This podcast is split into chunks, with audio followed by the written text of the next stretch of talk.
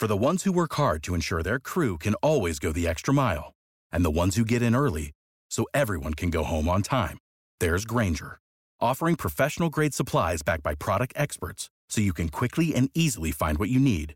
Plus, you can count on access to a committed team ready to go the extra mile for you. Call, clickgrainger.com, or just stop by. Grainger, for the ones who get it done. Let's jump right in. You all know Eric Bolling. He is on uh, the Fox News Specialists currently, and he's got a new book out. It's called The Swamp Washington's Murky Pool of Corruption, Cronyism, and Really Strange Creatures, and How Trump Can Drain It. Please welcome to the WHO Newsmakers line, Eric Bolling. Eric, welcome to WHO in Des Moines. How are you, my friend? I, I am so thrilled to be on this show. I love Des Moines. I love Iowa. Just uh, I'm I'm honored to be here with you. Well, it's, it's great to talk to you as we just, of course, saw the president last week.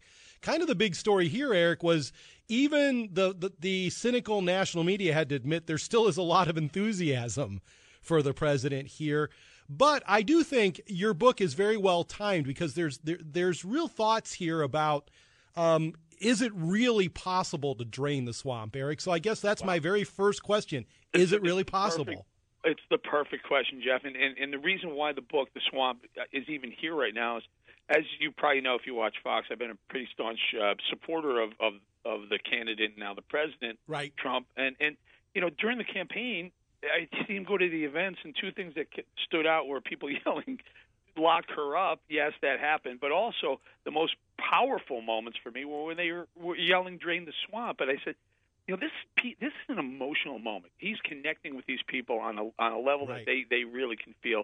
Drain the swamp, which means don't go to D.C.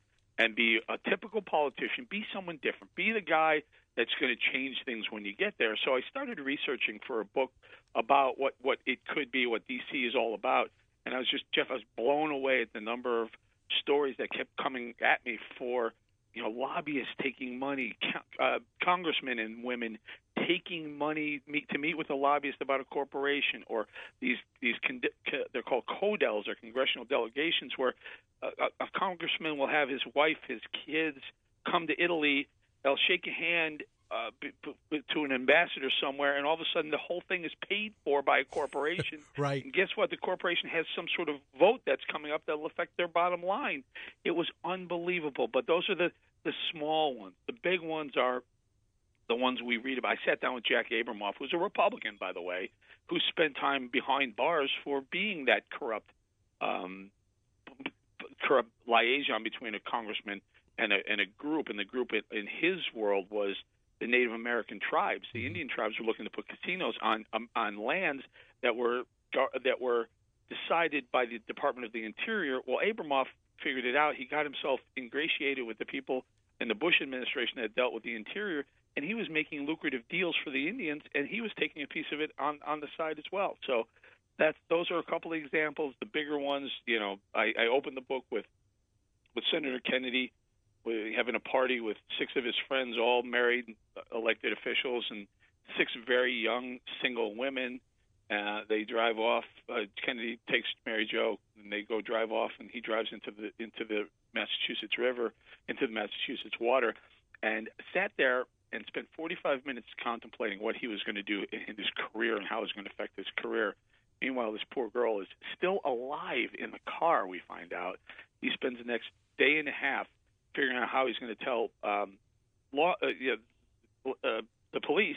He finally gets his friends to talk him into it, and it turns out she would have been saved many, many times over had he just done the right thing. Now, unfortunately, in the swamp, Senator Kennedy gets elected several times after that as well. So, well, a and, lot of stories. Yeah, and and Eric, the other thing that I think is really important about your book is if you were to analyze the multiple reasons why Donald Trump won elections, one of them, I think, goes beyond ideology, Republican and Democratic ideology, that we were being sold an agenda as the middle working class that was good for us, but it was really just good for the, the, the, the ruling class in Washington. Like you were saying, Eric, in your book, people meeting with these folks who give them money, taking care of them, then coming home to us and saying this agenda is really good for you. So, do you find that? Do you yeah. find that this, there's a real disconnect between the agenda we're being told is good for us and the agenda that really would benefit us. And, and so what I found is that there are honest, some honest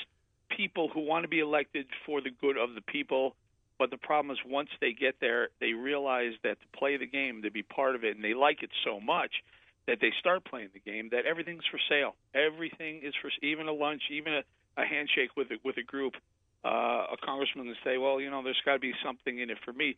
The, the system is so it, it, it's so disgustingly corrupt that they they just can't help themselves, even with the best intentions when they arrive you know, a few months into it, they're already figuring out ways to get reelected, and they're they're they're playing a game of the swamp. So, Trump promised to drain the swamp. I think he probably got there and realized, wow, the swamp is a lot murkier and deeper than I thought it was. right.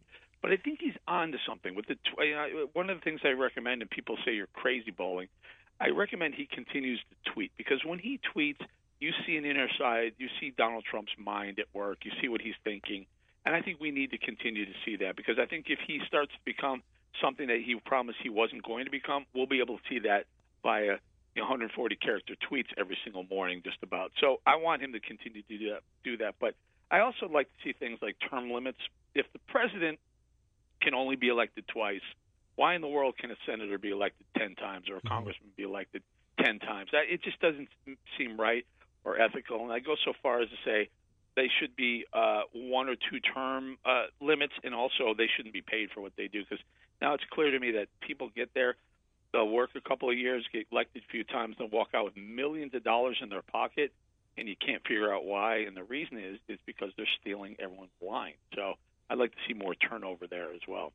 I'll tell you something else that shocks me, Eric, and I love talking to you because you're involved in the media, you're with Fox News.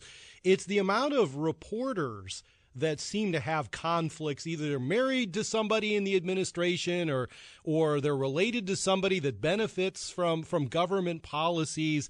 To me, that's really odd when you're trying to depend on the media to step outside of the Washington establishment and tell us what's really going on.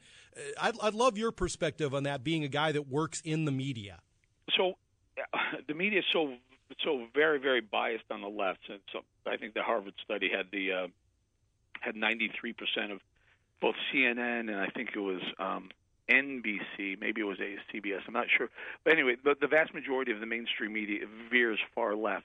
Um, I, I think what happens is when, when you're when you're in a Democrat a Democrat pr- presidency, you're going to end up with a lot of friends who are who are married to or associated with people in the administration and media linked. Um, the thing about it is, though, there's only one Fox News, and we're, we're the we're, we provide the fair and the balance. You're not going to see a lot of weddings to the Trump administration and media. I'm guessing you won't see much of that going right. on. So you said term limits. Is there anything else, Eric, that's at the top of your mind that Trump needs to do to drain the swamp in Washington? I, so, so what I realized during this this whole exercise is in, in the research is a lot of it is tied to a lot of the corruption is tied to lobbying. Okay. So there's a there's a t- Wall Street used to be I think the financial and power center of the of the of the globe. I think K Street is now where all the lobbyists have their offices in yeah. D.C. because they they dictate so much of the policy that that ends up on the president's desk and signed. I think that Trump has mentioned it in the past. He's talking about doing it. I think he really needs to really lock down on lobbyists in the White House, number one. And number two, if you're going to work in the White House or work for the administration, then you cannot, by law, some some sort of executive order, by law, be allowed to be a lobbyist in D.C. lobbying any administration officials for a period of minimum five years. Right. Uh, the, you know, the, the, in a perfect world, it would be ever. but here's what happens. So people will come work in the administration, maybe even work for less money than they were making in the private sector because they realize – they're going to meet a bunch of people, influential people, shake a lot of hands, and then leave to go work for a lobbying firm, and then have all those contacts in, in the government, and then peddle that that that access in, in, in, in to corporations. So corporations will say, "I really need this waterway uh, voted a yes vote," but you got a senator over there who's, who's a staunch no, and and they'll literally dump hundreds, sometimes tens or hundreds of millions of dollars into his lobbying firm's coffers so that they can go and peddle the influence, which means taking the senator either on a trip mm. or a fundraiser or making the senator's life a lot better. Oh, by the way, Senator, my corp, my, my the people I work for would really, really like that no vote of yours turned to a yes vote, and somehow mysteriously that no vote gets turned to a yes vote for that waterway. Corporations happy, lobbyists happy, senator gets uh, campaign contributions, he's happy. The only one that gets screwed, as usual, is a the American taxpayer, and b the people in the senator's state, where the the, the, the where the senator really knew that it shouldn't have been a yes vote right. to begin with, became a yes vote. That goes on a hundred thousand times a year in D.C. That is Eric Bolling. I want to wholeheartedly recommend his book. It's called The Swamp Washington's Murky Pool of Corruption, Cronyism, and Really Strange Creatures and How Trump Can Drain It. Eric, pleasure talking to you. We'll talk to you and see you around Iowa very soon. Love it. I can't wait to get back to Des Moines. Sounds great. Sounds terrific. Coming up next, we will jump topics.